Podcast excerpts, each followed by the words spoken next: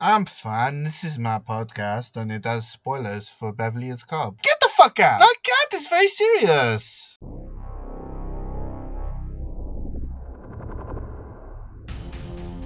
This is Diabolical, the show where four long-suffering friends dissect films' most dastardly schemes, then compete to improve them. I'm your host, Craig, and this week's movie is 1984's fish out of water action comedy with a little lemon twist Beverly Hills Cop. So, Peril Pals, order a late supper, shove a banana up your tailpipe, and let's get diabolical. Welcome to this week's episode. As host for this week, I'm the drug lord crime boss and chief curator of the Panel of Peril. In a moment, I'll welcome the rest of the panel, who will compete against me at the close of the show in a bid to become Beverly Hills' most prolific collector of art and cocaine, as we each try to come up with the best alternative plan for the movie villain of the week before we vote to name this week's most diabolical. As ever, I'm joined by three strip club stick up men. Please introduce yourselves and tell me, have you ever felt like a fish out of water?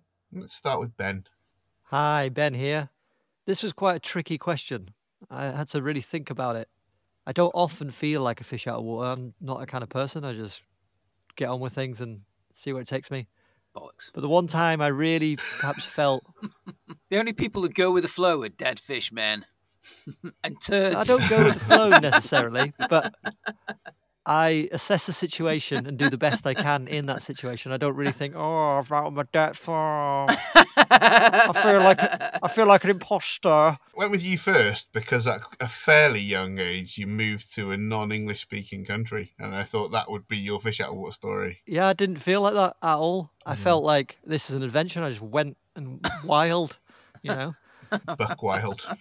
But then, then I really thought about it, and my, the first funeral, first Japanese funeral I went to, I thought, oh shit, I'm through the looking glass here, Mm. because in Japan you have to be cremated by law, and the tradition is once you get the ashes back, you're there when they bring them out, and you see like the bone that hasn't that hasn't fully Oh, burned, God. that Right. hasn't been crushed, Wow. right? Okay. And you you pass them down the line, chopstick to chopstick, Well, which is why in Japan you never pass food chopstick to chopstick mm. because they do it with these with these ashes. And people are commenting on the bones and saying, "Oh, that's a good size. Oh, yeah, they had good bones, didn't they?" and uh, I felt really nervous in case I was the one that dropped it. I was the only white guy there anyway. I Yeah. thought, if I drop this, I'm going to look like a right dickhead. So that that's probably the only time I felt a little bit out of my depth, but I managed it anyway. All right. Well done. Well, let's hear next from the best, the best, and the best. Hello, the best, the best, the best here. And a time that I felt like a fish out of water was, ooh, let's say over 20 years ago when um, You lost your virginity. when our oven broke in my father's home during the course of making a Sunday roast. No, it wasn't the oven, sorry, it was the microwave. The microwave broke, which is how the lamb shanks were going to be cooked. You know, those microwavable in the bag lamb shanks. Mm. So I went a couple of doors down to a neighbour's house that we always got along well with, with my, my dish with the lamb shanks in ready just to bung in the microwave for five minutes only to find that they'd moved out some time ago and there was an entire non-white family there who I didn't know the names of anybody, never met before. But they were very nice. They invited me in, let me use their microwave, had a chat with me. But I just because I didn't know them, it was so awkward. Just like, can I can, I use your microwave, please? just standing there watching the timer, making small talk. okay, they're ready. Thanks. See ya. Have you ever been back? No. Never go back. Well, if on the off chance they're listening, they know how grateful you are. So that's something. Indeed. All right, well, Turner, by default, you're next. Yes, indeed. Adam here. Uh, The one that stands out most in my mind was when I was part of a punk quartet, and we were booked to play a gig in Birkenhead, uh, an all dayer with lots of bands. So we just turned up and we thought, there's something odd here. And uh, basically, we, we were a punk band, but they booked us to play a metal all day. So we started playing this really fast hardcore punk. And after every song, just no reaction at all. Just people just milling around, no claps, no boos, no cheers. Get it. And it was one of the most uncomfortable moments of my life, and and it was something we we all spoke about frequently after that as Mhm. well. Saying, "Oh, do you remember that time we went to a metal all day and they booked us and we were somebody got us on and we don't know why the fuck they booked us." So yeah, that was pretty pretty uncomfortable. As for me, on Millennium Eve, I went with some friends to an event at Cream on Liverpool Docks uh, that began as a series of sets by rock bands and then continued into an all night dance party after the, the midnight countdown. So at one point, I got separated from my friends and I was just dancing on, on my own, sort of minding my own business. And a girl came up to me who was clearly like a clubber and she asked me if I was all right. at which point, I felt like. Uh, Mark Corrigan dancing at Nancy's uh, dance class, you know, letting loose. yeah, Rainbow Rhythms. What must I have looked like to be asked if I was all right?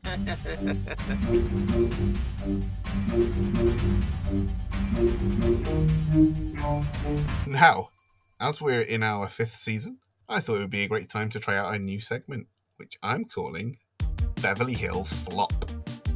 According to producer Don Simpson, when it came to one of the stars who was previously attached prior to Eddie Murphy, he had to take an unusual action to get him off the project. I'll share three apocryphal tales relating to actors considered for the role of Axel Foley, two of which will be fake and one real. And all you need to do is spot the real one. Doesn't apocryphal mean made up? No, it means it's uh, not necessarily true, Okay. but Don Simpson says it is. So. It's validity. Ah, I see. Yeah. Simpson and the star in question had a shared interest in youth treatments, and Don used his considerable sway to get this actor to the top of the waiting list for a radical new surgery. So, who was it, and what was the treatment for? Was it number one? Did Mickey Rourke allegedly get to the top of the list for experimental Lhasa Apso hormone injections to permanently relax his wavy hair? Is it number two? did Sylvester Stallone allegedly get to the top of the list for experimental sheep hormone injections to permanently increase his tumescence? Or is it number three? Did Richard Gere allegedly get to the top of the list for experimental baboon hormone injections to permanently relax his anus? Is that one, two, or three? And, and this time you're looking for the real one, not the fake. So we've got to find the fake one, and the other two are real. No, two are fake, one's real. Okay, because we're in our fifth season now, and I just need That's to make sure we get we need Yeah. to make sure we get the rules right. Yeah, exactly. Don't want to look like a bunch of amateurs. It's got to be Mickey Rourke in it. I'm sure I read that Sly was near the top of the casting list, if not cast at some point for this. But they all were. Oh, they all were. That's the common denominator. I'm still going to go with Sly. Okay. All three of them were um, in the running for the role. The thing is, one of them, Don Simpson wanted off the project and he wouldn't leave. So to get him off the project, he got him to the top of the list for this treatment. So Gaz is saying Sylvester Stallone. Ah! Oh, Uh, the best, the best, the best is saying Sylvester Stallone wanted to have the same brilliant rock hard erections that the best, the best, the best has as a real man that he is. Like a fucking broom handle. Broom handle Mazza. Don Tootin is what he calls it when he's in action. The best, the best, the best. What do you imagine good. when you imagine uh, Sylvester Stallone's tumescence? Um, Oh, it's big, isn't it? I imagined like a large New York slice of pizza. You know, the really big ones. Like dripping with cheese. That shape as well, like a Wide at the bottom and narrow a at the wedge top. shape. Yeah, yeah. Tapers at the top. I'd say it's more like a calzone. Okay, so the best, the best, the best has gone for Sylvester Stallone and experimental sheep hormones to increase Sly's tumescence. What's Ben going for? Mickey Rourke. Mickey Rourke to have experimental Lhasa Apso treatments to permanently relax his wavy hair. And what about Adam Turner? I'll just go for Richard Gere just to round round it all out. Just Bab- baboon injections to Yeah. permanently relax his anus. yeah, yeah, he's, yeah, Then- Nothing worse than a Winks. tight anus. Let me winks. yeah. That's it. Let me round.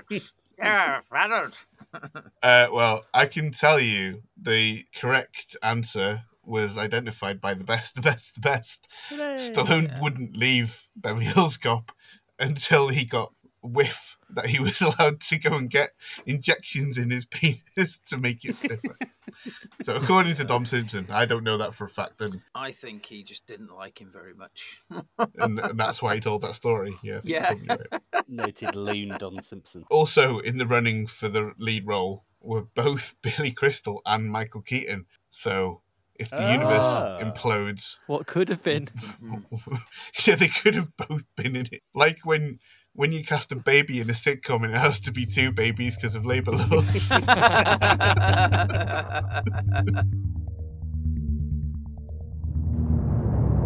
Time now to delve into this week's film, Beverly Hills Cop. Originally conceived as a straight action movie by legendary producers and execs Simpson, Bruckheimer, and Michael Eisner, whose own personal experience informed the themes of class and social prejudice, many of the elements of early drafts of Beverly Hills Cop would later be reused by Sly Stallone in his 1986 pizza scissoring cult favourite Cobra. As a vehicle for edgy stand up and SNL breakout star Eddie Murphy, the film lead into the more comedic drafts from screenwriter Daniel Petrie Jr. and allowed Murphy and co stars like Bronson Pinchot to flex their improv skills, expanding on the fish out of water concept by poking fun at 80s elitist struggles to reconcile racial disparity and creating some of the most memorably hilarious scenes of 80s cinema. Director Martin Brest makes Murphy look like a bona fide action hero from the outset and allows his star to shine both in scenes of light comic relief and more serious moments of tension and intrigue. Axel Foley remains, in my eyes, Murphy's tour de force, an enduringly appealing character whose mix of warmth, humility, and intellect, all conveyed with utter authenticity and conviction by Murphy, combine to make for a magnetic and relatable lead around which the fairly hollow plot can comfortably gravitate, and making Beverly Hills Cop feel much greater than the considerable sum of its parts. But what does panel of peril make of it? And I'd like to hear first from Adam. Well, I'm very glad Sly Stallone didn't get his way and turn Mm. this film into what he wanted to turn it into. Cobra. because, uh, yeah, exactly. Uh, I think, yeah, we'd all be a lot poorer because of it. Mm. Who knows what would have happened to Eddie Murphy? I would have thought he probably would have found his breakout role anyway because he's too much Yeah. of a personality.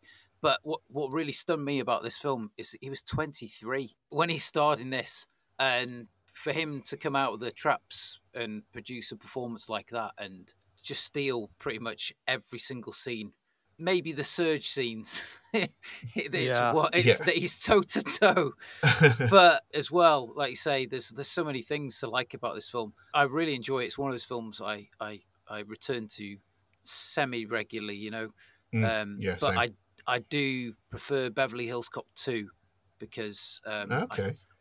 I, I think Inspector Todd and um, Paul Reiser, Mm, Rosewood and Taggart get bigger meteor roles, yeah, and it's just they play into that, and it's and it's great, and and Eddie Eddie Murphy gets even more. But but this, you know, we couldn't have that without this film, and it hits all the right notes for me. Lots of good action, loads of great one-liners, some daft characters, but yeah, it's Yeah. um, it's fantastic. And then obviously, I'd say the biggest thing that hits you straight in the face is the the soundtrack straight away from um, Yeah. the, heat, the heat is on. Um, yeah, Yeah. uh, Glenn Frey. I've I've just been singing that. I've added it to my massive playlist that I've that I've c- continued to add songs to. It's just a great great song, yeah, it's brilliant, isn't it? and I'm sure it's Harold, uh, Pinter. no, the the guy who wrote too. Axel F. I'm sure he's Oh. still counting the cash coming in from Crazy Frog to this day. The iconic Crazy Frog thing. Yeah, Yeah, and the, the neutron dance, uh, also Yeah. brilliant. there's loads. While you're on Heat is on, that opening, Mm. I think that that is tremendous. Oh, great song, and then it sets the sets the scene, sets the world up for you. Yep. No, no Mm. pissing about. Yeah, really, really well done. Yeah. Well, as you've stepped up, carry on. Yeah, well, I had a lot of fun with it too. I think you mentioned it in your intro there. The story is not exceptional, but it is Mm. elevated to cult status by Yeah. Murphy's charisma. And it's an outstanding performance, really. I think he, he nails the comedic moments. And again, I think you touched on it, but it's the heart and, the and the serious moments, Mm. um, particularly with Steven Berkoff's villain, that ground Axel Foley and really make you root for him. Yeah. Yeah, the supporting cast is excellent as well, with a very special mention for Jonathan Banks, who I think has the scariest stare in Hollywood. yeah, Yeah. yeah. If anything, it's got scarier over the years. yeah, the guy's terrifying. Yeah, so overall, I give it, uh, if you're looking for action and comedy, Beverly Hills Cop is one of the 80s finest examples. And that, my friends, is out of five. Five. Delicious. That's what we're always waiting for every week. What's it going to be out of? All right. Well, the best, the best, the best. Do you agree? Does Beverly Hills Cop hold the same place in your esteem? No, not at all. Not at all. Um, it was a real, real slog for me to, to get through this one. I'm afraid. Wow. Uh, three sittings it took me, giving up and, and resuming. Wow. There's nothing in it for me. Basically, everything that the first two panel members have said that they enjoyed did nothing for me. Wow. I don't care for the music. Eddie Murphy's good. I don't like uh, Tickleberry and Arsewood. Um, I like the guy from Robocop as Lieutenant Bergamot. Ronny Cox. yeah. Bergamot. But yeah, I, I don't think I, I did an LOL once, which surprised me because I, I remember, like Craig alluded to last week, watching it with my brother quite a lot. It was one of his favourite films. Mm. one of his party pieces was playing Axel F on, on the Yamaha keyboard, and I remember enjoying it back then. So I don't know, maybe it caught me in uh, in the wrong mood, Yeah. but yeah, it on this watch it, it really didn't do anything for me. I'm afraid. Mm. Wow. Yeah, that- no, I find that surprising because uh, Mm. even if you're not kind of enjoying the action, I think the comedy is so dead on. Did you not even lol at uh, the Serge bits? No. Oh my god. He's You talking, are- he's talking about the espresso with the lemon twist. Yeah. no, don't be stupid. okay, well, fair enough. Yeah, maybe it was a mood thing. It often is. But yeah, f- for me, same thing. It's uh, one of my brother's favorites, if not his very favorite. And almost every time I see him now, we end up watching it and kind of laughing into the small hours. Usually get all the same bits as last time. Mhm. I think it's the the kind of generosity of the character with the other characters that are in it because he could be a dick to everybody and that could be the whole character but he's he's super smart he shows them all how to do their job but not in like a condescending way he wants them to be better at it and uh, that that is kind of the appeal of the character to me. But yeah largely i watch this because I, I find it hilarious and i laugh every time. I think eddie murphy's just really funny. And on that i think we should probably turn next to our uh, favorite moments. And uh, let's go back to adam. I'm gonna say I love anything right at the start with um, Inspector Todd. Um, Mm. I'm, I'm thinking about his performance throughout the whole series, but this one obviously is the introduction. I just love his portrayal as the the hard ass, fast talking inspector slash captain, uh, and I just yeah I just love love all that. It's just he's just a great character, and he, he's my next favorite character to Foley. I think yeah, he's just, yeah he's a real police chief in detroit at the time he was Oh, was he? and he Oh, later became the, the mayor yeah or mayor Gilbert Hill, gil hill yeah brilliant. Really, I just, I just thought he's just brilliant, and then, I, but I think they utilize him again better in, in the the sequel. So Yeah, I think it- it's really good because they, he's the archetypal, you know, hard ass police chief. I don't want any more of your crap kind of thing. yeah, But to to juxtapose that with Bogomil, who Mm. is, you know, like uh, yeah, really rooting for Foley and very polite and everything, I Mm. thought that was really clever. Uh, and then back to Ben. Uh, favorite moment from you? My absolute favorite moment was in the strip club, and it's Eddie Murphy's performance in there because he's talking and the whole time he's dancing. And he Yeah, doesn't stop even when the the uh, the crooks come in. He keeps Yeah. on dancing. It's just it's so consistent. It's amazing. yeah, that was really good. Yeah, that whole sequence is really cool. There's decent action when he disarms those guys, and just him. He, he again, like he doesn't condescend to uh, to Taggart. He's like, you know, what do you think? What's going on over there? And he knows that Taggart's like uh, the older, more experienced of the, the Beverly Hills police, and yeah, just wants to kind of remind them like what the job can be. So yeah, that's a, re- a really nice scene.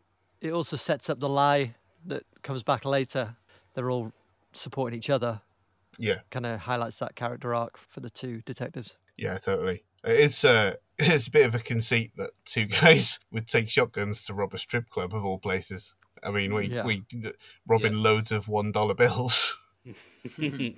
Easiest to spend, isn't it? Yeah. it. I, I've been to that police station, by the way. Uh, yeah. It's the real Beverly Hills police station, they weren't allowed to use it in the, in the movie, so they had to recreate it in a studio. the outdoor shop. Mm. Yeah, but apparently inside it looks exactly like it does in the movie, but they, they weren't allowed to use the real place. Oh, really? They had to recreate it. Yeah. Uh, the best, the best, the best. Uh, was there any part of the film that you didn't ha- loathe when you were slogging your way through it on the third watch? Well, I may may have told a slight porky previously where I said I didn't do an LOL. I did do one, uh, whether it's intentional or not, I'm not sure. The first time that Axel goes to confront Victor, and he's being forcefully ejected from the building, and they throw him through a plate glass window. But the method that they do so is like how uh, parents would throw a child into a swimming pool, swinging him from side to side. Yet he Yeah, is ejected yeah. through that plate glass window with the force of a fucking bullet train. it's like Jesus Christ! How did they manage that? Four big strong guys. Yeah, burly Yeah, guys. was, yeah, yeah. You Yeah, know how but that goes. Come on. Four, well, we all know four Come guys on. is equal to one bullet train. Yeah, As the old saying goes. yeah that's it. Yeah. So the best, the best, the best. Did you not even enjoy Victor Maitland's shiny silver gi? Don't remember. I can imagine you having one of those. He's sitting, at- sitting at his desk, and Axel Foley comes in for the first time. He's got, he's got this, this like kind of judo gi on, but it's Yeah. it's like a Has it? fine, silky, silvery material. Huh. That shows class. You know this guy's rich. Maybe, maybe, maybe I would have had I've seen it. Yeah. On the uh, subject of those henchmen, why don't they do like sort of loads of henchmen now that are still like middle aged and out of shape, but once they all Yeah. team up together, kick the shit out of anybody? That should that should be a film on its own. Uh, yeah, they should have like these middle middle aged uh, bad guys in a film. It's like a reverse Expendables, I suppose, isn't it? Yeah, Except the Expendables, they all seem kind of tough and in good shape, but Yeah, these yeah. these guys shouldn't be. no, they should be middle aged, out like like the fat cops on the Fast Show. Yeah, Uh, Kevin James, Adam Sandler. Yeah. John Goodman, but you have to get him to put his weight back on. Steve, Steve Buscemi. Paul Walter Hauser. He's a big The fella. corpse of Chris Farley. Mm. Jesus. Thinner than he used to be, though, of course. now the worms have got to him. Well, uh, as for me, my my favourite sequence uh, has always been, and I'm sure will always be, the Late Supper and the banana in the tailpipe. yeah, it's great. Yeah. It's uh, it's genius and it's funny. The whole of it, like the calling room service, what he orders for them, I just find really funny. The shrimp salad sandwich, and then the fact that Rosewood eats it, and then Yeah, he puts the bananas of all things in the tailpipe. Apparently, in the script, it was potatoes, and he was going to go in the kitchen to get potatoes, but it was his idea to put one of the Wayans brothers. yeah. Who's the, the guy dishing out the fruit? you Yeah, can just take yeah. him. You, ta- you take these bananas. it's so good. If we move into our favourite lines, that's mine. Go ahead, you take those bananas. Great. All right, so favorite lines. This time, let's start with the best, the best, the best. If you and I don't, I I don't want to put words in your mouth here, but I'm starting to get the sense you probably didn't watch this too carefully. well, I did and I didn't. Because, as I say, Yeah. I watched it in three sessions. We can't be two things. Hmm. It's, it's likely that some sessions held my attention faster than others. Mm. that were looser. Mm. Um, so I haven't got a favourite line, but what I would like to add is uh, that I really like the painting in Jenny's office with the the deep red background and the black figures in the foreground. It's a very nice painting. Yeah, that is pretty funny. Mm, mm. All right then. Uh, no favourite lines from the best, the best, the best. Not a one. Is that a first? Has that ever been done? Yeah, I think that's never been done before. No, But if anyone was going to do it, T- Turner's had a few where he hasn't had a favourite line. Definitely. Uh, yeah, prob- that's probably true. Even some of the films I've liked, and I, I can't, I can't, I've just been too enthralled by the film that I've, I've not bothered writing them down and gone, oh it's shit. been a while probably. Yeah. I think maybe Yeah. when Fair we did uh, Metropolis, none of us had a favourite line from Metropolis. or the uh, the old uh, Buster Keaton film there. Yeah. favourite place card. Do you remember we did Unchained Andalusia? Oh, no one yeah. had a favourite line in that one either. no, no, well, it's difficult to pick, isn't it? Yeah. Who was the villain in that again? Um, eyeball? Salvador Or the Dali, I think. All right, uh, let's go next with Adam. Well, I always liked in this film the banter between Taggart and Rosewood. Mm. Um, so it's one of those, and I'm going to go for. They just sat outside. I think it's they're waiting outside the hotel. The end for Foley. Rosewood says to Taggart, "I've noticed you've been drinking a lot of coffee recently. I think that's why you can't relax." and it's it's just one of those throwaway lines. If you're not if you're not really paying attention, you wouldn't give it its it's the credit it deserves. But the relationship them two have, Taggart constantly trying to mother him, but it's uh, obviously Billy the, the other way around as well, just going worrying about him because he's like his dad or something. Uh, just to add on to that, I think Judge Reinhold, he is excellent at that kind of. He, he kind of underplays lines and he plays Yeah. a little bit naive, Yeah, Yeah, but uh, everything's really intentional. I think he's Yeah. great.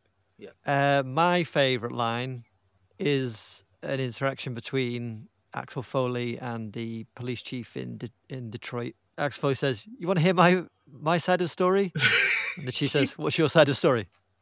there's, a- there's a beat, and Axel Foley says, "Let's hear your side of the story." She's got nothing. It was masterful. The timing was absolutely perfect. yeah.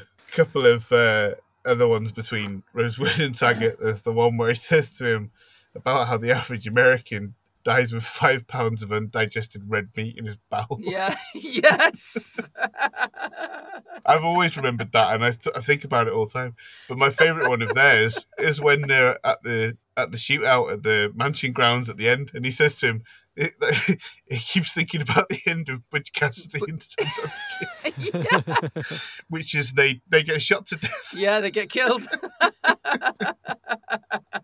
Another line I think is really funny, right? Really close to the start is when he's pretending to be a peddler of stolen cigarettes, and he says to the guy, "This is a popular cigarette with children."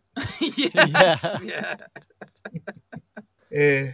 Yeah. I think there's loads of great lines in this. Um, Oh, honestly, you, you could throw a dart at the script. I think. like, Yeah, much. yeah, yeah. honestly, genuinely surprised that uh, the the best, the best, the best didn't have one.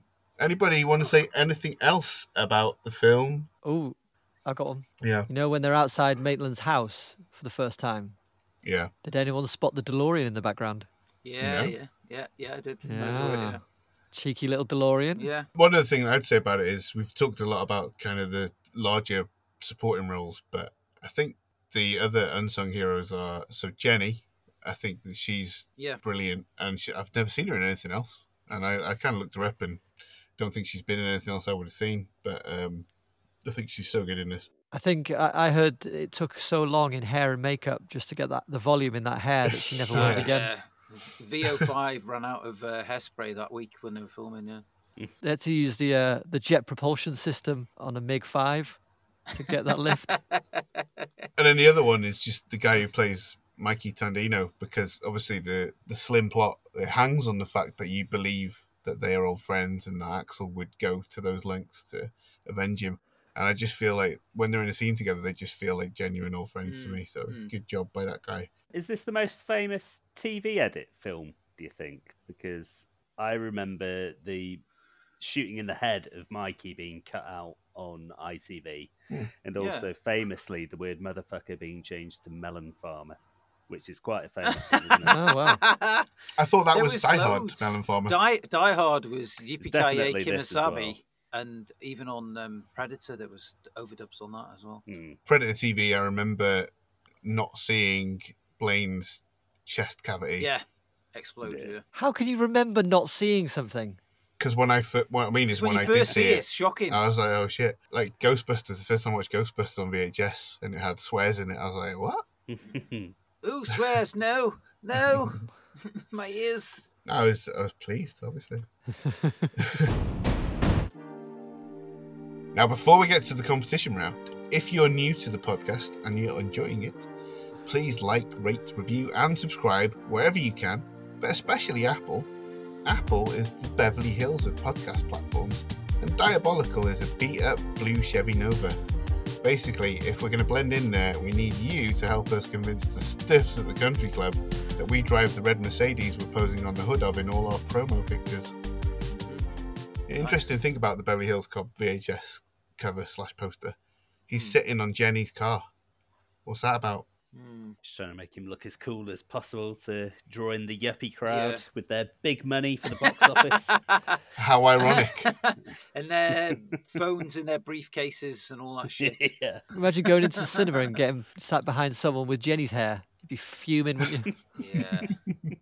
Just do the little spinny bit on the lighter and it'll go up instantly. There you go. yeah.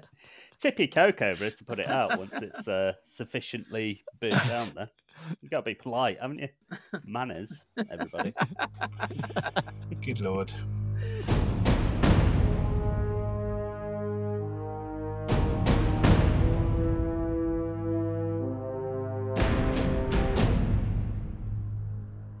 In Beverly Hills Cop, primary antagonist Victor Maitland uses his art gallery as a front to import shipments of illegal drugs, packed in cases of coffee grounds to throw off sniffer dogs and bypassing regular customs routes.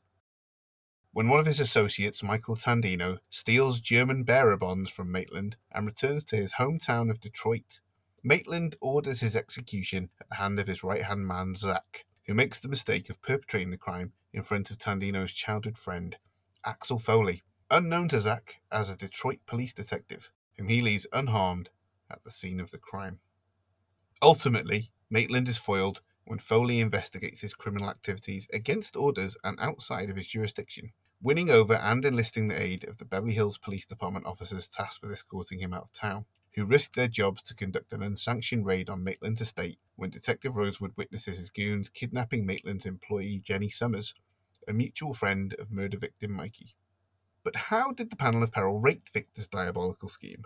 Was it a good concept? And how well was it pulled off? And just to get out of the way, really, let's just start with the best, the best, the best. Did, did you remember what it was? Yeah, yeah. You just you just said, didn't you? You've, you've reminded me. Mm, mm. Um, Yeah. yeah, it, the uh, yeah, he's been getting away with it, and the police department, by virtue of Lieutenant Bergamo, want to play everything by the book. Seem up until Axel's arrival to be quite happy to let them get away with it. They Mm. may suspect that he's not on the level, but he's a successful businessman, and in Beverly Hills, that means you don't touch him up until that point. It's just uh, the murder of Mikey and the happenstance of him being mates with another cop in Detroit that is their downfall. So, on that basis, the original plan's good, but the uh, Mike Ehrmantraut henchman being uh, so trigger happy and footloose and fancy free makes it a bad plan. Sloppy, I would say. Maybe if he was more trigger happy and he killed Axel Mm. as well. Mhm. Ah, true. Mhm. Yeah, true. He does say Yeah. to him, doesn't he? My mistake was letting you live. Mm. Well done. You remembered some of the film. Yeah. People said I couldn't do it. They were wrong. By people, I mean Craig. People have been writing you off your whole life. I'm gonna have to think about. It's gonna be tricky to decide now, so maybe I won't decide yet. But I'm gonna think about which one of your films I ignore and give short shrift to. I didn't Uh, ignore it. okay, let's go next to Adam. Mine are all killer, no filler, unignorable. Yeah, the best of the best, the best summed it up there when he said it was the guy's mistake for not killing Foley. For sure, that was the, the whole undoing, wasn't it? It was that couple of seconds where you just Mm. put yeah, it was me that said put it that. in the back of his head. Oh, was it? Sorry. Yeah. But Ga- uh, but, Yeah, that's a sorry, good point. The The best, best, the the best, best the best, made. the handsome beast. Yeah, he made a yeah, great he, made a great he point. actually quoth the line, so that was that was good. All right, uh, let's go to Ben for the Broccoli's. Well, I'm in agreement. I think Maitland was a very rich man at the beginning of the film and throughout, which means he's uh, it's been working very well for him. You might question why, if he's a successful art dealer, he needs the drug part of it anyway. I don't know. Mm. Greed, I suppose, is the uh, is the motive, but we never really learn it. I don't think not killing Axel Foley was his mistake, was it? So it's hard to say that he's made the error there. It's, you know, it was made by his henchman. Mm. I think the error he makes is later not not dealing with Foley in a more uh, aggressive way. So I'm going to give him for his initial plan and becoming a very very rich man. I'm going to give him some florets, and then for not dealing with Axel Foley properly when he had the chance, I'm going to minus some florets. So he's going to have eleven florets from me when all Still is said and done. Eleven. Mm, Decent tally. mm. I mean, you got to think about the difference between responsibility and accountability here. So, yes, technically, Zack, Mike Ehrmantraut, is responsible for not killing Axel Foley, but Maitland hired him and made him his right hand man. So he's really accountable for his actions. So it all does. It all comes back. You know, you can't, as a manager, shirk off when one of your underlings fucks up. That's the, Mm. the bottom Are you line. saying you're not allowed to shirk off your underlings? Is that the message I should be Exact- That's taking? what I'm saying. Yeah. So it. like he he shouldn't have to middle manage it. Like he should have a guy in Zack's position that he can trust implicitly, and not have to say, "I want you to kill Michael Tandino and make sure you don't leave any witnesses." It should just be implied, right? Yeah, go without saying. Don't leave witnesses. Every time. I don't want to say it every time, just every time. I like that you've taken the first plunge into a, a, a Maitland impression there because uh, it might be coming up later as well for me. Thoroughly, thoroughly. Excuse me, Hello, Fairley. I've got a prawn in my mouth. Wait a minute. Oh, oh, there we go. I'm fine now. yeah, I'd largely agree. Although I think he probably needed the coke money to buy art because art's expensive. You know, once you've bought the art, you can then sell the art for money, but you need money to buy the art in the first place. And I think his real mistake here is not reacting when Foley shows up. If we say that the status quo is, you know, the movie starts how it starts, we can't do anything about that. But everything that he does from there on, we can control. Then uh, you'll see why my plan is better than than his plan, which is the name of the game. So, I'm what excited. do we think of Victor Maitland as a villain and Steven Berkoff's portrayal while we're on him, and and, and henchman Jonathan Banks? Are we fans of of them generally? And uh, let's go first to Turner. Well, I really liked uh, Steven Berkoff as Maitland. I thought he was the archetypal villain, and not, and he looked like it as well. If you walked in his office straight away, you'd be like, "This guy's this guy's a shit." He's got a great face, hasn't he? Yeah, this guy, you know, I you don't want to you don't want to ask to borrow, you know, quid off him for the vending machine or anything because there's Yeah. no chance you're getting it. So it kind of got me thinking, as an '80s villain lineup. So you got Victor Maitland, Hans Gruber, Roy Batty, and Gordon Gekko.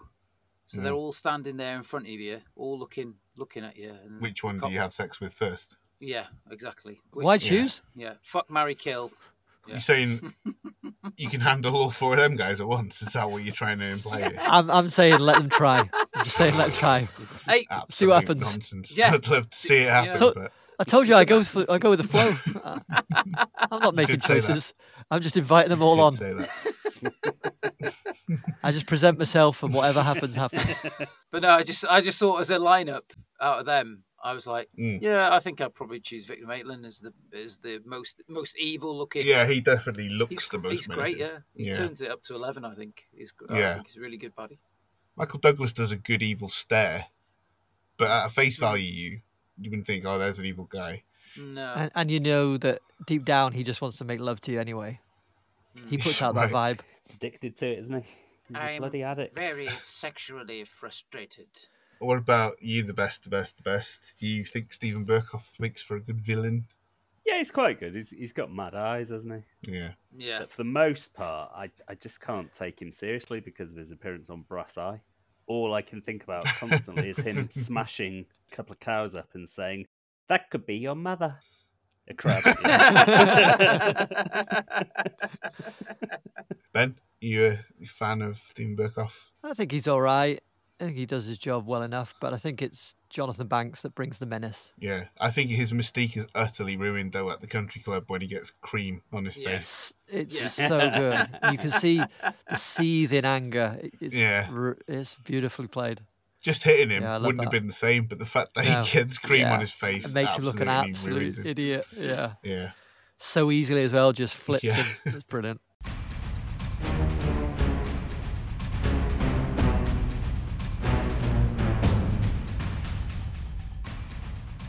This is the part of the show where the panel of peril compete for the title of season five's most diabolical. Up for grabs is one point for each vote, which will go towards the series leaderboard. Victor Maitland tried to hide his criminal activities from the Beverly Hills Police Department by hiding his drugs in cases of coffee, killing and kidnapping friends of Detroit supercop Axel Foley, and having Foley variously thrown through plate glass and arrested. But what would you have done differently? Let's start with Ben.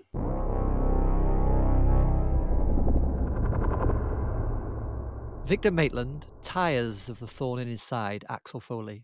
So he concocts a plan, both elaborate and extravagant, befitting a man of his considerable means. A showcase of the finest modern art set against the backdrop of his illustrious Beverly Hills gallery. He knows Axel Foley is too Axel nosy not to crash the party. The gala night arrives. The who's who of Beverly Hills swirls around the gallery. Corey Feldman is tonsils deep in a cream puff. Phoebe Cates is squatting near the fire exit, rolling herself a cigarette from her weather beaten tobacco pouch. Lycra enthusiast Richard Simmons is yelling at several patrons, commanding they watch his calves undulate as he lunges with hitherto unseen gusto. Unbeknown to these glittering stars, however, Maitland has filled the gallery with a Rube Goldberg machine of fake art designed to entrap fish out of water Foley. When the detective enters the gallery right on cue, a grimy smirk creeps across Maitland's face. His bumpy face. He approaches Foley and asks him what he's doing at the gallery. After some verbal sparring, he gives in and tells Foley he'll talk, as he doesn't want to cause a scene. He suggests they take a seat and leads Foley over to a sofa. To Foley's uncultured eyes, it looks like an ordinary sofa, albeit a stylish one. But as he takes a seat, the sofa shatters under him, sending shards of glass tinkling across the marble floor and setting off a series of artful disasters. Foley tumbles backward into a tall pedestal placed conveniently behind him. It wobbles precariously before surrendering its load, a metallic sphere perched atop. the sphere bounces to the ground and rolls with increasing momentum toward a tableau of brightly dressed mannequins doing the conga. The mannequins fall one by one until the final one hits the ground, sending its head rolling toward a collection of 12 artisanal dildos arranged in bowling pin formation. As the crystal wieners hit the deck, they domino into yet more artwork, which dominoes into yet more artwork until every piece in the gallery is lying in, on the ground in bits. Maitland feigns horror and despair at the destruction of his priceless collection. With dramatic flair, he calls the police, accusing Foley of willful vandalism. The guests look on in shock as Foley tries to wriggle out of trouble, insisting the whole thing was a setup. Fuck off! shouts a belligerent Molly Ringwald. The police have no choice but to handcuff Foley and lead him away and out of Beverly Hills for good. So what's the charge? Willful destruction of property. Yeah, vandalism. Uh, he's Vandalism. he's just ruined a, a priceless. Bunch of crystal dildos. Yeah. crystal Wieners. There's a lot of there's a lot of ducks to get in a row there, quite literally, though, isn't there? Yeah, it's a Rube Goldberg machine. I don't know what that is. You know that you know where you've got like dominoes that fall into a ball that rolls down, sets off a fan that Oh, right. knocks that that so blows the whole over. some- gallery is that, is it? Okay. Yeah, he set he set the whole gallery up as one of those Goldberg machines. Okay. what happens if somebody was like, you know, halfway through it, somebody just like dropped a, a drink or something, and it it started off the thing like three quarters of the way through it, and then ended some of it, and it was like somebody else's fault. Yeah, that that would have been a disaster, but fortunately that didn't happen. If you heard the story, so. the fates were smiling upon the baddie. okay, that's all tied up in a neat little bow. No further questions. There's one obvious question. So you said that all the elite of Beverly Hills were there. Yeah. Uh, where were the Beverly Hillbillies during this? Oh, fucking hell, yeah. they got the invite, but they were still on the way because their their little The open top down. car broke down on the way. right, right, okay. Mar Mar was changing the, the tire for a cartwheel or whatever she does. All right, fair enough. And stop, stop for a hold. That was the obvious question though, so thanks for asking. Yeah, thanks. Yeah. As a little bonus, would Victor have insured all this fake artwork for a high sum and claim the insurance money? Do you think? Oh yeah, you, you can be sure of that. Yeah. The, Clever his whole, the whole gallery's insured up the ass anyway. Oh, Mm. oh, Out the was, pants dildos. up the was, in the was. Yeah. One of those. Well then, next, let's hear from Adam.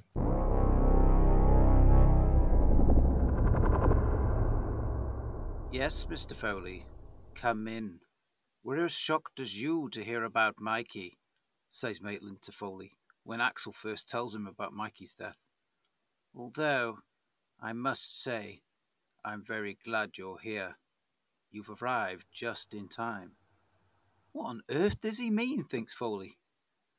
Victor explains that he is being blackmailed by someone who is claiming to be a government customs official, a corrupt official who knows what Maitland is up to. Bearer bonds were a way in which Victor was being paid, and he tells Axel that he suspects this official has stolen them to use them as evidence against him unless he keeps paying him bribes. Axel mentions nothing about Mikey having any bonds on him when he was killed. Victor tells Axel, very convincingly, that he's not up to nothing other than arranging for extremely expensive works of art to pass through customs more quickly so he gets paid faster for express delivery. Something which he knows is illegal but makes him a richer man. Victor pleads individuals evade taxes through illicit means, exploiting loopholes, offshore accounts, and shell companies. They may engage in underreporting income, inflating deductions, or utilizing tax havens. Such practices are widely considered morally wrong. Does that make them criminals? Should Victor be classed as a criminal for paying a few small bribes? What's the fucking difference? As Axel stares into Maitland's cold, dead eyes, he knows he can't stay mad at him for long. He tells hmm. Victor he's been very naughty, but agrees to help Maitland nail this shit for extorting him and killing his friend. Victor tells Axel that they're just about to deliver a bribe to the crook and that perhaps Axel can deliver for him as a new member of his crew and take him down. Victor hands Axel a bottle full of a thousand brown M&Ms and tells him to follow his employees down to the warehouse immediately. Once inside the warehouse, Axel is shot to bits by the out-of-shape middle-aged henchman and packed into lots of boxes and shipped out of the area in Maitland's slick smuggling operation forward slash cartel to be disposed of in whatever means he deems appropriate. Ha ha ha ha ha ha says Maitland when he finds out Foley is dead. Beverly Hills Police Department just think Axel has left and are not asked at all. They're just not asked. so, in essence, he tricks Axel into thinking he's the good guy, so they'll work together. But then, when he's in that false sense of security, he kills him. Yeah. He just thinks on his feet straight away. As soon as he walks in, he's like, "This is tr- this guy's trouble. Let's get rid of him." Okay. My favourite line in that is that is that Maitland says, "I'm not doing nothing." yeah. Tell very convincingly tells him that was very I'm not doing nothing. I thought you were going to say your favourite line was that the Beverly Hills Police Department just doesn't doesn't give a They're shit. not asked. They're Which, really yeah, not they're asked. not- they're not asked. So Yeah, um, that's excellent too. I buy that. But what about your favourite character, Inspector Todd? Yeah. Would he not be looking for Axel? No, he just thinks he's gone missing on the way home. And just like, oh, that Axel. Well, that is like Axel. Waka waka waka. and then then Iris in. All right. Well then, let's see if the best, the best, the best has written a better plan than the screenplay for Beverly Hills Cop, which he so loathes. well, Well, well, I haven't. well. uh, just to preface, I know I'm not getting any votes this week, so just just enjoy it for what it is, okay? Just enjoy it. The other two might vote for you.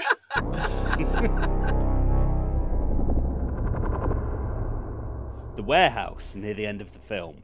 Victor has taken Jenny out of the equation, as in the film, meaning out of the warehouse. Axel is being held steady by goons who occasionally punch him in the stomach and that. Victor gets his bum out. Ooh, ah! Look at my bum, look at my bum. Would you look at my bum? He shouts as he waddles slowly backwards, pants around his ankles, flashing his camp English bum. A fanciful notion, to be sure, but beyond the realm of possibility? Axel laughs at him. then Victor turns around to face Foley head on and shakes from side to side in the manner of Chubby Checkers the Twist. Look at my willy wobble! Oh, here he goes. He's going. He's going. It's, it's silly, isn't it? It's I'm silly. surprised you got that out, to be fair. Look at my willy wobble! Look at it go! Yee-haw! willy, willy, willy, willy, willy. He intones most enthusiastically. Is that any more a fanciful notion? Any less plausible than the last? Axel laughs at him once more. What a master of misdirection he is, our Victor. Because whilst this is happening, his henchmen, including Mike Ermintrout, are replacing the coffee beans that encase the cocaine and bearer bonds with bratwurst sausages. This will literally throw both Axel and the sniffer dogs off the scent of the delicious drugs. When Lieutenant Bogomil questions this switch at a later time, could be an hour later, could be a week, he really gives a fuck, Victor can simply Mandela affect him. It will have to be called something else, as Nelson Mandela wasn't released from prison until 1990, and it would be a couple of decades before some stupid fucking idiot thought they remembered him dying in prison. But I digress. Mandela affect Lieutenant Bergamot about the coffee slash cocaine slash bearer bonds slash German sausages, and that's that's sorted. Then Victor turns back around the other way. It's my bum again! It's my bum again! Oh dear lordy me! I've got my bum out again! It's magical! It's magical! He trills, putting on quite the show. Peacocking, if anything, isn't he? But when you've got his kind of bank, you can literally afford to do so, I suppose. I wouldn't. I I wouldn't really know. Finally, pulling his trousers up, tucking his widge away safely, and his bum, naturally. His witch.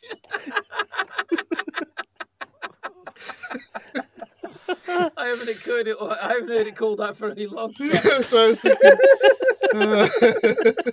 Oh, Craig, I'm glad I'm not following this.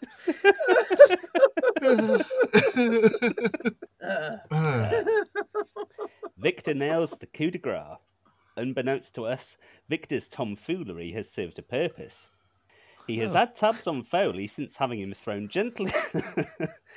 this isn't even funny. It's just set me off for some reason. He's had tabs on Foley since having him thrown gently through a window upon his arrival in B Hills.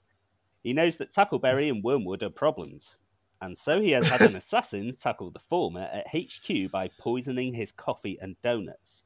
He's gone, his face turned a startling shade of purple, tongue pushed out as far as it can.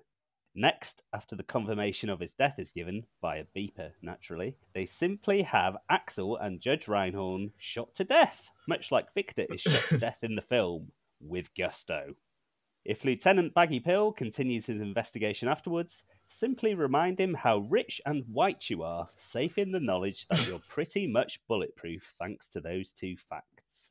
Oh, fuck me. Oh God, that's over. I have no idea what happened there apart from the indecent exposure. I was going to say, can you sum it up? Yeah, yeah. Please, please give us a synopsis. I know there were sausages involved, and then we, Yeah. we kind of ti- we time slipped into the future, but then then it went back to Willy's to Maitland's buns arse. and- yeah. There was a reason I did the sausages, and I forgot what it was. But I thought, oh, I'll just leave it in. It'll be all right. it was to throw the sniffer dogs off the scent that the coffee grounds were already doing, but he just decided to replace them anyway for Yes, something but- the dogs would like even more. yeah, but it would be a less common means of doing so. Uh, so um, Foley wouldn't have um, clocked during his initial Yeah, scout. he's he's he already clocked at this grounds. point. Well, well, he- he'd be like, He's already in the he's in the warehouse. but he wouldn't be able to convince Bergamo that they're packing it with sausages. He'd be like, "What do you Yeah. mean? They normally do it with coffee beans. Why would they be doing it with sausages?" And he'd be like, Oh right, so Yeah. he he just stu- stuffed it with sausage. No, but wait, what? Because "Don't think Wouldn't about the it dogs too hard." want to find it if there was sausages? Fo- Foley goes into the warehouse twice, right? The first time he finds Yeah. the drugs. Yeah, and the coffee grounds. Yeah. Yeah. No, just the coffee grounds maybe first. He Just doesn't find first the time drugs. coffee grounds, and the second Yeah. it's the coke. Yeah. Yeah. But then, but then the second time, that's when Maitland does his dance and distracts Yeah. Foley. While while the Right. henchmen replace it with sausages. No, they've already replaced it with sausages. Hell. They know that Foley's onto them. So they've said, okay, everybody knows Right, okay. why you put coffee grounds in these things. Switch out for sausages. Then when the sniffer dogs go mad, everybody like, it's because there's sausages in there. Dogs bloody love sausages. Everybody knows this, particularly German bratwurst. So, you know, you got to think outside the box for what's inside the box. German sausage. Yeah, uh, works out beautifully. yeah, it does. I reckon German imported German bratwurst is going to eat into your margins though. Mm-hmm. Well, I don't know. It depends how fine the coffee is. Get some expensive coffee Mm. beans, don't you? True. When Jenny goes shopping, she buys the cheap shit. But when Victor goes shopping, he buys the gourmet expensive stuff. Gold blend. That's right. Well, does anybody have any more questions for the best, the best, the best before I bring us home? I think I understand his plan about as much as I'm going to at this point. Yeah. All right. Well, you're never going to believe this. Shortly after having Axel Foley defenestrated, Victor Maitland muses that this detective is not to be underestimated. As a man of some cunning who hides his criminal enterprise behind a veneer of respectability and who literally hides his drugs inside cases of coffee, he understands very well that one should not judge a book by its cover. Foley may look like a hoodlum in his jeans and tracksuit top, but he found his way to Victor's office and walked right in, asking about Michael Tandino. Victor knows that Jenny Summers was a friend of Mikey and can therefore deduce that she is a friend of Foley's, who could grant him access to Victor's warehouses. Victor flashes a withering look towards his henchman Zack and says, All this for a few Deutschmarks. We should have let it go. There's always money in the hot dog stand. Victor gives the order to wind down operations on the drug smuggling temporarily. After all, he's already an obscenely wealthy man, making huge art deals regularly. And so it is that when Foley gets into Victor's warehouse and crowbars open a crate, he doesn't find what he expects to inside. Instead of coffee grounds, the crate is full of wieners. Oh, Oh my Holy goodness! mackerel. Wow. Wieners? asks Jenny. I don't get it. These would attract sniffer dogs. Sure enough, as Axel plunges his hands into the smooth, rubbery sausage pile, he finds Ugh. no packets of drugs, only bags of sliced buns. A frustrated Foley tracks down Maitland, who explains that he owns a hot dog stand near the beach, which he is happy to show Foley. Why would I need to deal drugs? he says. There's always money in the hot dog stand. Mm. Foley sees Zack peddling the dogs to hungry children. With nothing tying Victor to criminal activity, the local PD will run out of patience with Axel soon, so he shoots Zack, covering the hot dogs in ketchup. Mm. Satisfied he has avenged Mikey as best he could. Fired and arrested, Foley is taken away to jail, while Victor takes an axe to the wooden walls of his hot dog stand, revealing the bearer bonds hidden within its cavity. Ooh. Who'd have thought we'd both do hot Come dog with- sausages? Batshit Pretty crazy weird, plans isn't it? about sausages. Yeah. I think we both had the same idea, which is if sniffer dogs don't smell drugs when there's coffee around, what would sniffer dogs love to sniff? Yeah. Some sausages. Indubitably. When Victor repeats the refrain, "There's always money in the hot dog stand," does he wink as well? In a little click. To the thumb? audience, but not to Foley. okay. and he says to the audience, Have you seen Arrested Development? Oh, no, you haven't, because it's not going to be on telly for a long time. But I think you and the best, the best, the best had opposite reasons for for including the sisters. Potentially. The best, the best, the best wanted to throw the dogs off a scent by putting something they love in the in the drug boxes. Whereas I wanted to throw Axel and Jenny off the scent by having them confused. Why would you put something in a Exactly. shipment of drugs that dogs love? Yeah. Exactly. Yeah. Is the hot dog stand shaped like a hot dog? Yes. Good. And if you can picture it, Jonathan Banks wearing a little hot dog shaped hat as well, as he gets shot to death with his blood spraying all over the children and their hot dogs. How does um, Axel know Zack's killed Mikey? Yeah, I was wondering that. Because he was with him at the start. Yeah, but he gets Yeah, but he doesn't see, does he? Yeah. Nah, he, he's, he knows. He, He knows only knows. enough. He only knows Zack because Zack Tap the tells nose. him, He doesn't knows enough. Well, he's he's smart enough to put two and two together in the film, isn't he? By the time he kills him, he knows that he's the guy who did it. So he's been in Maitland's office. He's seen his right hand man. He's seen Maitland's manicured nails. Knows he's never been to Detroit. Because the second you step foot in Detroit, your nails go to shit. Some shit pipingly diabolical schemes there.